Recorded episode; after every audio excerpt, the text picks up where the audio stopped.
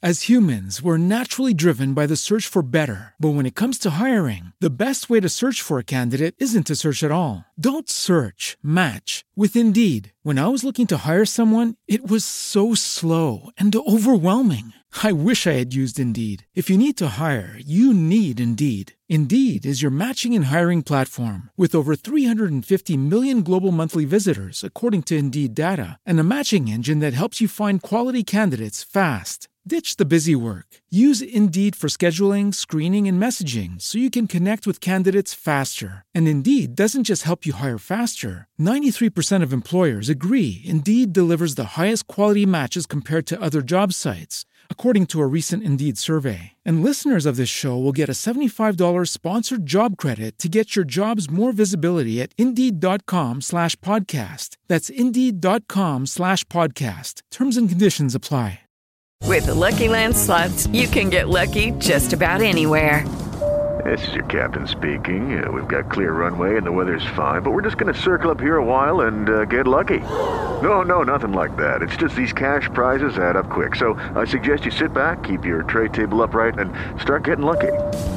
Play for free at LuckyLandSlots.com. Are you feeling lucky? No purchase necessary. Void where prohibited by law. 18 plus terms and conditions apply. See website for details.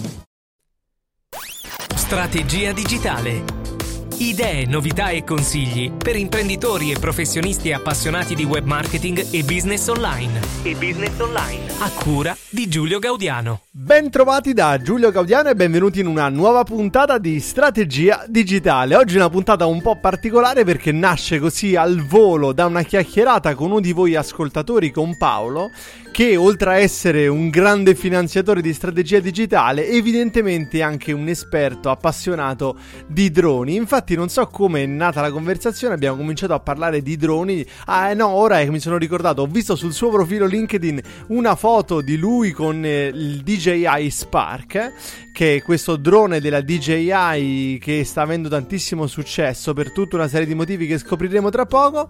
E allora abbiamo cominciato a conversare da geek appassionati e una cosa tira l'altra. A un certo punto gli ho detto: Senti Paolo, vieni e registriamo insieme una puntata di strategia digitale totalmente dedicata al DJI Spark. E allora ve l'ho spoilerato subito: questo drone è il nostro souvenir digitale di oggi. Ma qualcuno potrebbe dire, se è la prima volta che passa di qua, ma cos'è questo il souvenir digitale? Che significa? Bene, il souvenir digitale è una qualsiasi cosa, una tecnologia, un gadget tecnologico, un eh, film, un qualsiasi contenuto che venga dal mondo digitale e che ci aiuti a cambiare in meglio la nostra vita e il nostro lavoro proprio attraverso il mondo digitale. E allora i droni sono un fronte interessantissimo, personalmente hanno colto già da vari anni la mia attenzione, sale sempre sempre di più il desiderio di possederne uno e visto che Paolo ce l'ha, gli chiederemo di condividere con noi le sue impressioni, le sue analisi e soprattutto capire per, per, chi e se vale la pena possedere uno di questi droni. Prima di buttarci nella puntata vi ricordo che se volete mandare qualche vostro amico ad ascoltare Strategia Digitale, il modo più semplice di farlo è inviarlo su strategiadigitale.info. Lì trovate tutto quello che riguarda il nostro podcast, compreso il link diretto per avviare una conversazione con il sottoscritto, proprio come ha fatto Paolo. Ma ora bando alle ciance, è arrivato il momento di scoprire il souvenir digitale di oggi e buttarci nel mondo dei droni. Il souvenir digitale. Il souvenir digitale. Ciao Paolo, ben trovato. Ciao Giulio, ciao, ciao a tutti gli ascoltatori di Strategia, Strategia, Digitale, ciao. Stavo dicendo buttarci, stavo dicendo tuffarci nel mondo dei droni perché Paolo mi ha detto che ha rinunciato a un tuffo nel mare e a una bella nuotata proprio per registrare questa chiacchierata. Quindi Paolo ti sono doppiamente riconoscente. Partiamo da te. Chi sei e che cosa fai nella vita? Come mai hai a che fare con questi droni? Allora, ciao, eh, sì, io sono, mi chiamo Paolo Corradeghini e sono un ingegnere, sono un ingegnere eh, laureato in ingegneria per ambiente e del territorio. Io ho lavorato per una decina d'anni in una società di ingegneria qui di La Spezia, io eh, vivo in provincia di La Spezia eh, una società di ingegneria che si è occupata dello studio della, della, dei fenomeni naturali e della progettazione di interventi di mitigazione dei rischi idrogeologici. Quindi io ho studiato tanto le frane, ho studiato parecchio Uh, le cadute di massi dai versanti rocciosi, uh, ho studiato tanto anche le valanghe perché lo studio dove ho lavorato era molto ferrato nell'ambiente delle valanghe e delle problematiche montane. E nel maggio del 2017 poi mh, decido un po' di prendere una mia strada perché ero rimasto abbastanza uh, affascinato dai droni, da queste macchine volanti di cui si incominciava a sentire parlare sempre di più e ho deciso di, di intraprendere una, un'attività mia, quindi sono diventato freelance a tutti gli effetti e adesso opero nel campo dei rilievi topografici. E rilievi topografici proprio... Um, diciamo, specifici eh, dell'ambito delle zone di dissesto idrogeologico. E in questo caso i droni eh, sono delle macchine davvero interessanti perché permettono di andare ad acquisire informazioni in zone che altrimenti sarebbero difficilmente raggiungibili a piedi. O ecco, meglio, infatti questa, questo settore del quale ti occupi è assolutamente infa- affascinante e assolutamente estraneo a tutto ciò che conosco.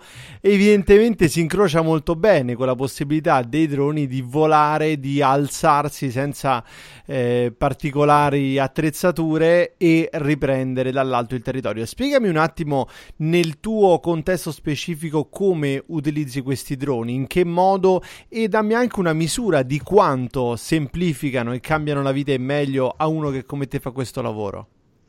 Allora, sì, assolutamente.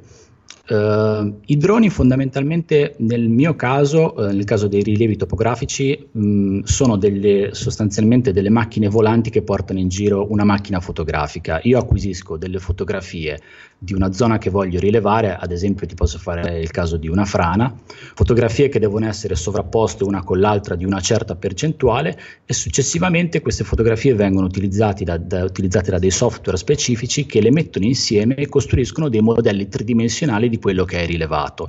Questo vuol dire che se io devo rilevare una parete rocciosa alta 50 metri, eh, lo posso fare facendoci volare il drone eh, di fronte, sopra, um, da, dalle varie parti, a seconda di quanto è complessa, nel giro di, potrei dirti, un'ora di volo. Queste misure, queste fotografie eh, poi devono essere integrate dalle misure, alcune misure topografiche che vengono prese con degli strumenti a terra, però eh, diciamo, non ha niente a che vedere con un rilievo topografico classico, eh, con, i, con, una classica stazione totale che a volte si vedono lungo le strade, ci sono dei tecnici che rilevano i tracciati stradali, perché eh, i tempi sono davvero infinitamente ecco, quanto, ci, quanto ci mettevi pre-drone a fare una roba del genere? La stessa parete rocciosa che ci metti un'ora con il drone, quanto avresti impiegato? Ma avresti impiegato secondo me tantissimo, forse una giornata intera, ma non avresti minimamente avuto la solita densità di informazioni che hai con un rilievo di questo tipo. Ok, senti, un'ultima curiosità, poi ci buttiamo sul, sul drone in sé. Eh, la mia curiosità è questa, nel tuo settore, quanti di quelli che fanno il tuo stesso lavoro saprebbero utilizzare un drone per farlo?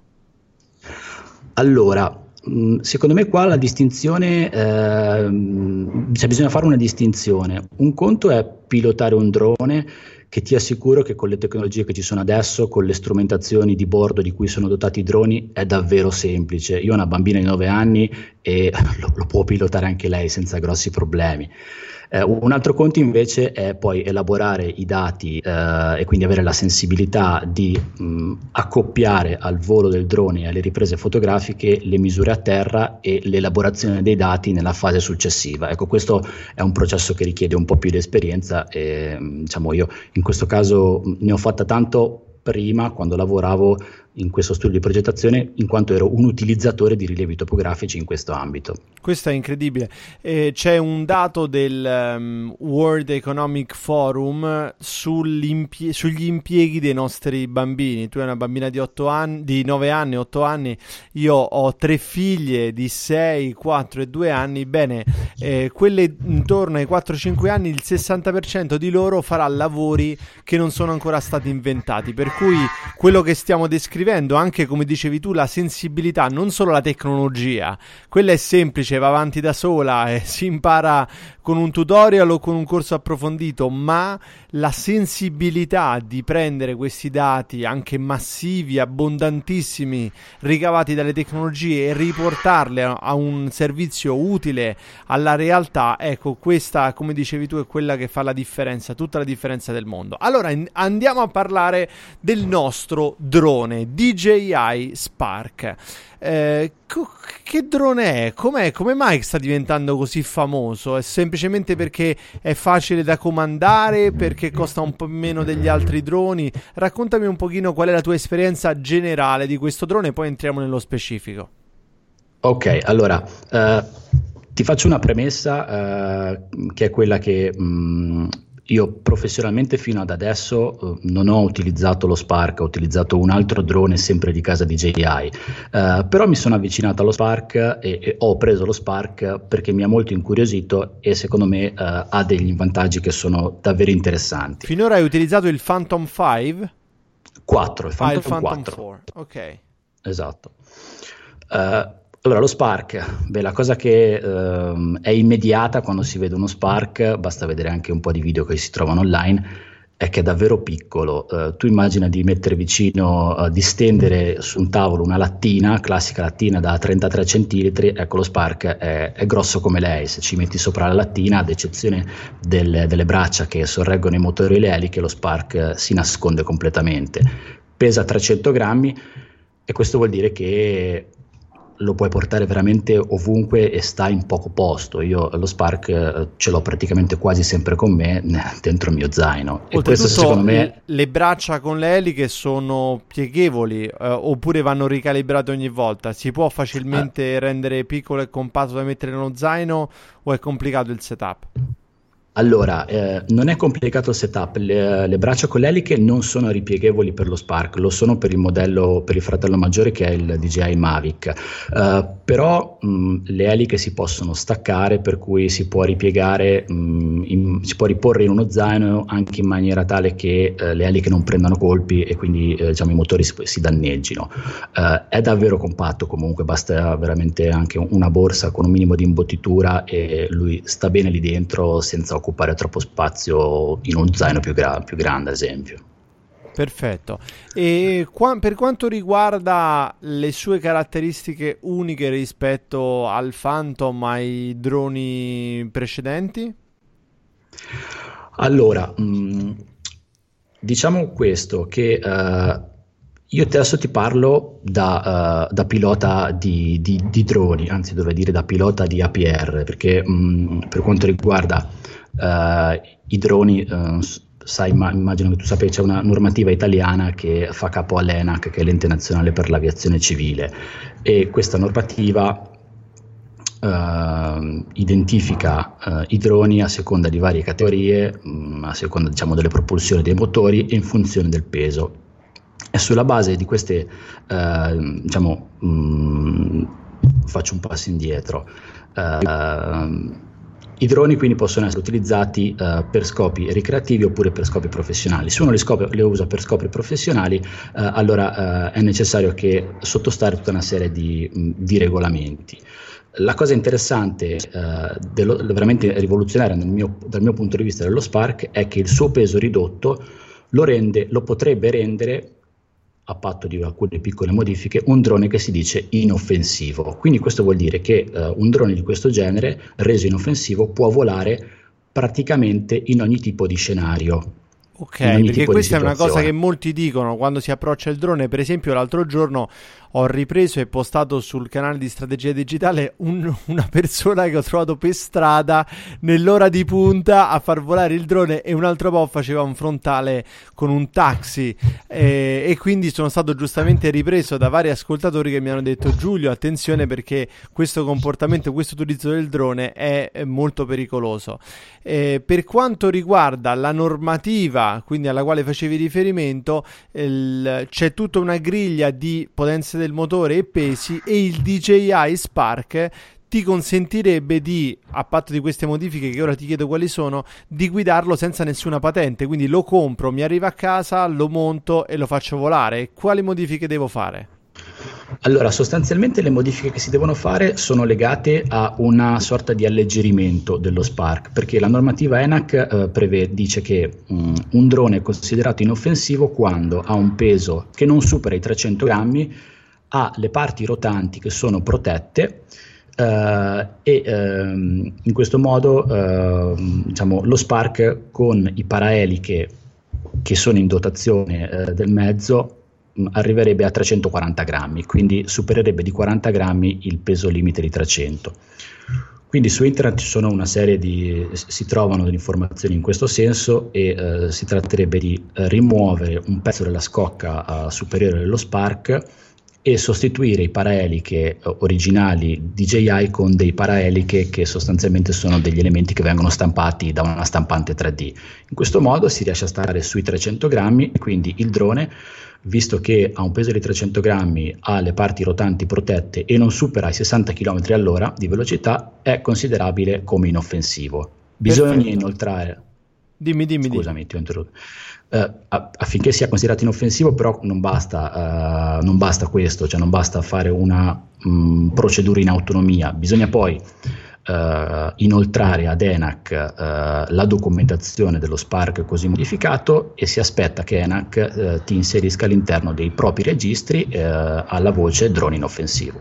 A quel punto diciamo, gli scenari di volo cambiano e s- si aprono un po' più di opportunità e di possibilità, semplificando la parte relativa appunto, come dicevi tu, all'attestato di pilota. Quindi diciamo che non è una cosa proprio immediata. Tu l'hai fatta questa richiesta all'ENAC? Sì, sì, sì, io l'ho fatta. Io quanto ci è voluto? Scritto... Dacci un'idea anche quanto è stato complesso produrre la documentazione. Allora, per la produzione di documentazione mi sono appoggiato ad un consulente, eh, un consulente esterno. Io, mh, essendo ingegnere, ho qualche amico ancora ingegnere aeronautico, abbiamo fatto un, un po' di cose insieme anche con uh, i miei vecchi, l'altro drone che ho in possesso. Uh, L'ENAC approva la pratica inseri- di inserimento nei registri in una settimana. Quindi, diciamo, da che si ordina il kit, che ci si mette sopra, che si fa preparare i documenti, direi 15 giorni, 20 per un pochino, quelli un pochino più, più, se vuoi andare un po' più tranquillo, però l'ordine di grandezza è questo. Se hai un amico ingegnere aeronautico, altrimenti come si sì. fa? Altrimenti ci, ci sono uh, in internet delle società di consulenza che uh, ti danno la possibilità, con chiaramente a pagamento, con uh, il loro know-how e li, i loro pezzi, di prendere il tuo Spark, di modificarlo, alleggerirlo, di prepararti la documentazione e quello che devi fare tu poi è inviare a ENAC una PEC e aspettare l'inserimento nei registri. Fantastico, ecco questo è uno di quei casi, scusami Paolo faccio una parentesi, uno di quei business possibili no, che nascono dal mashup di competenze. Da una parte competenze tecniche operative, prendo il tuo drone, te lo smonto, te lo rimonto in modo che sia più leggero, dall'altra parte competenze tecnico-burocratiche che ti compilo la domanda, tutte mixate tra loro che creano un servizio per cui tu chiavi in mano ordini il drone, lo mandi direttamente a loro e, e, loro te lo rimandano magari già pronto con le istruzioni per come inviare la PEC. Quindi queste, questo tipo di idee di business nel mondo digitale, se siamo attenti a cogliere le specifiche esigenze, possono essere veramente interessanti. Ritorniamo al DJI. Ok, quindi abbiamo fatto la pratica, abbiamo alleggerito il drone. Eh, un'altra paura che si cela nel cassetto è eh, lo saprò pilotare, cioè poi poi lo accendo, non è che mi va a sbattere da tutte le parti, non riesco a farlo stare dritto. Come funziona? Allora, guarda, mh, la strumentazione di bordo che ha questo drone, eh, come um, tanti, la maggior parte dei droni che sono in circolazione adesso, è davvero, uh, è davvero sofisticata. In esterna Uh, il drone mh, si appoggia alla rete di satelliti GPS per cui uh, a meno di condizioni particolari, a meno di non essere in una zona in cui proprio non si vedono satelliti, lui mantiene molto bene la sua posizione, anche in condizioni di vento, quindi lui uh, se tu non dai comandi, vai su, vai giù, vai a destra, a sinistra, lui rimane fermo.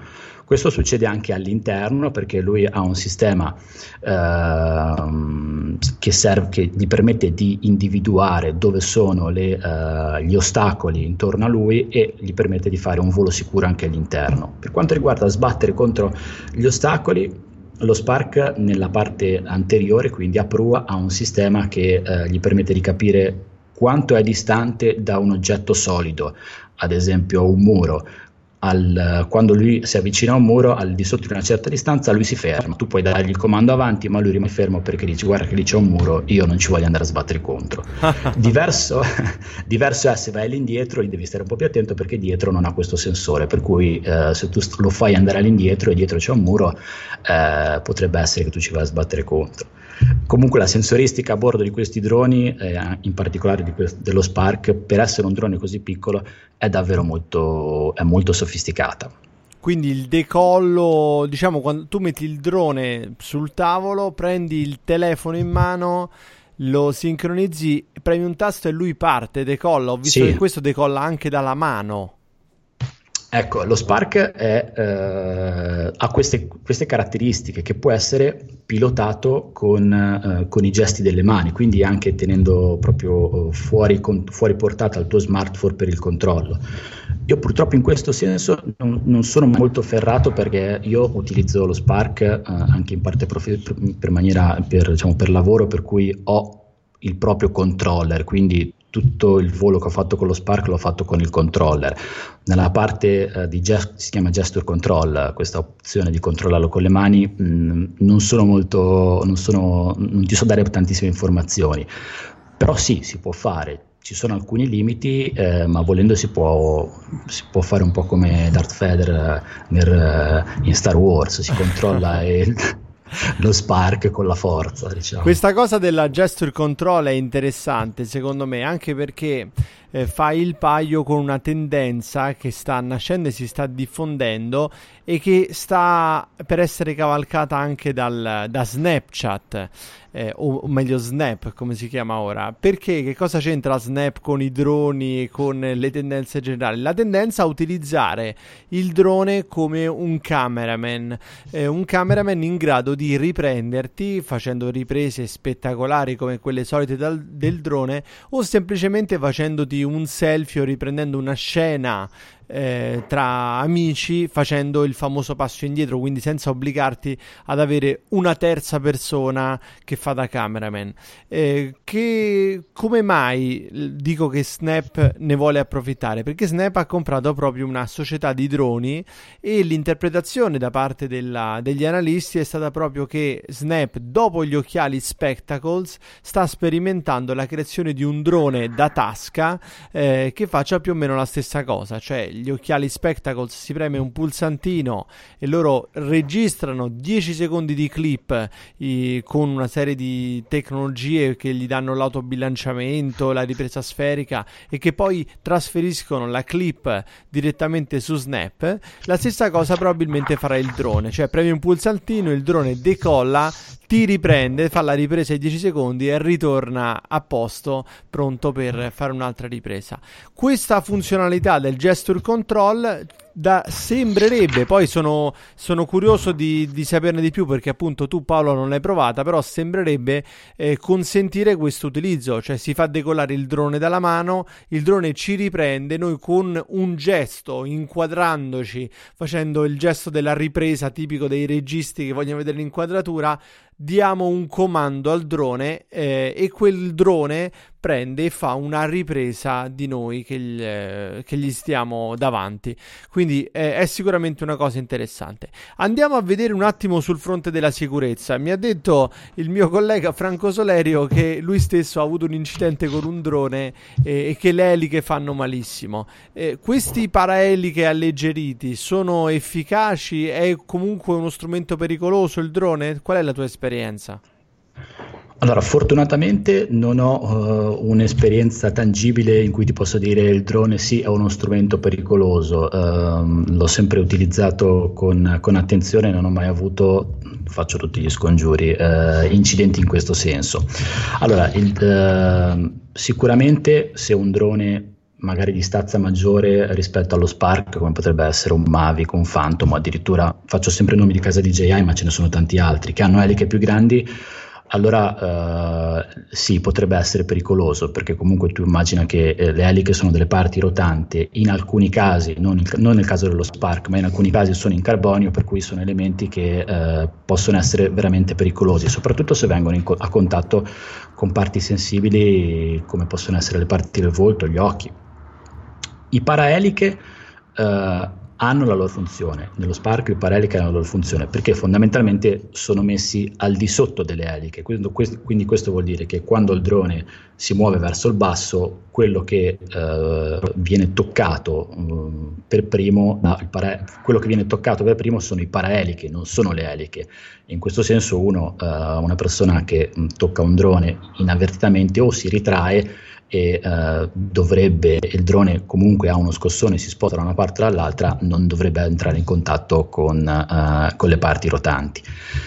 Ci possono essere sempre i, le, le, le, sfortunate eccezioni, però mh, mm, mi sento di dire che un drone come lo Spark uh, può essere un drone abbastanza sicuro, chiaramente se utilizzato con attenzione, poi sta molto alla, alla cura che ha il pilota dell'attenzione durante il volo. Cosa succede se mentre lo sto pilotando a un certo punto il mio telefono si spegne perché è finita la batteria o mi cade o succede qualsiasi altra cosa, interferenze di segnale? Questo è un altro fronte che allarma molti.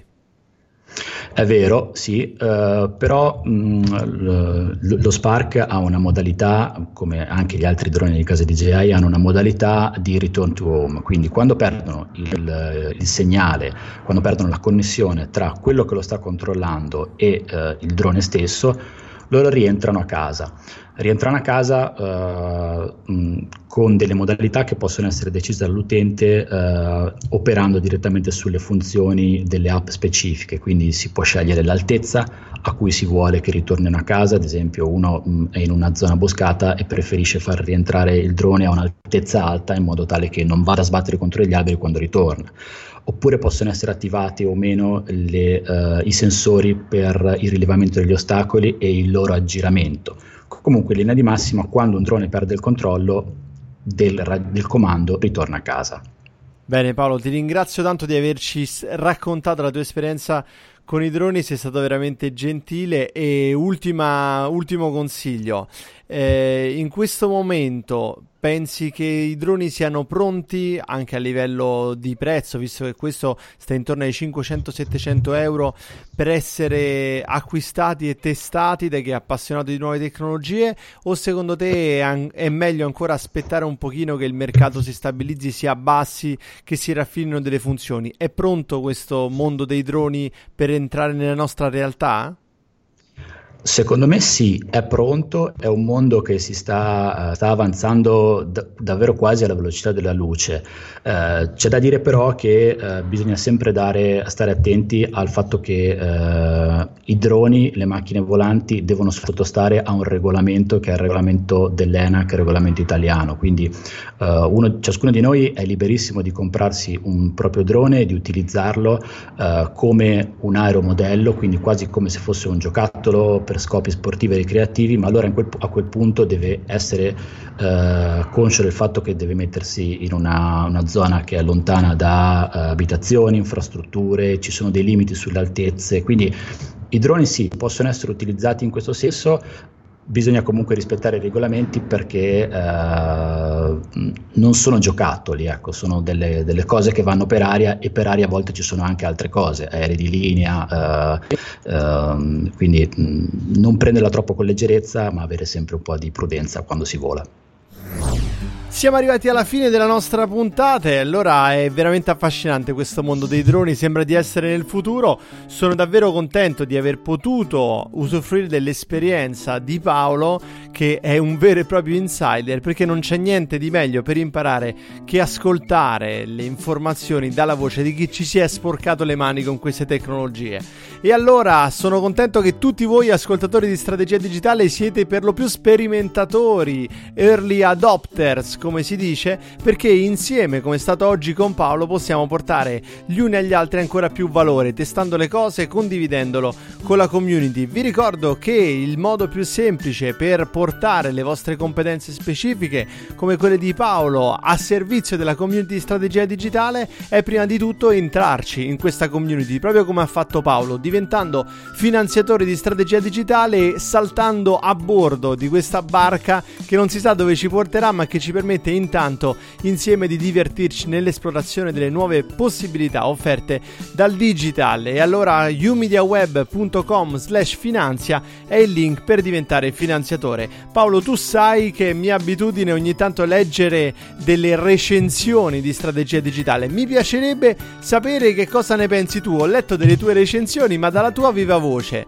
In che modo strategia digitale ha portato valore nella vita eh, di un professionista come te che apparentemente non ha tante intersezioni col mondo digital? Raccontami un po'. Ma guarda, in realtà Uh, strategia digitale per me è stata importantissima per quanto riguarda la mia professione. Da quando ho deciso di iniziare la, l'attività freelance uh, mi sono poi trovato uh, davanti il pro- problema, il, la questione di dover acquisire clienti e quindi l'aspetto del marketing. In questo caso sono inciampato fortuitamente e fortunatamente nel tuo podcast da cui veramente ho tratto un sacco di informazioni utili, ma non solo, un sacco di spunti, un sacco di riflessioni e anche nei momenti in cui magari pensavo, boh, avrò fatto la scelta giusta, magari potevo rimanere dove stavo prima, in realtà il tuo podcast mi ha dato anche uh, un bello slancio per dire no, ok, sono sulla strada giusta, andiamo avanti e avanti così.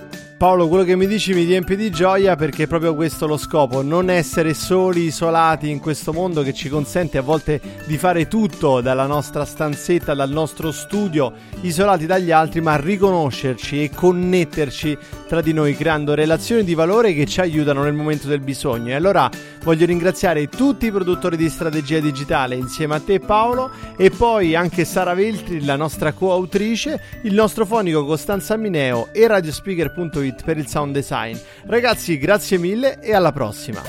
Strategia digitale.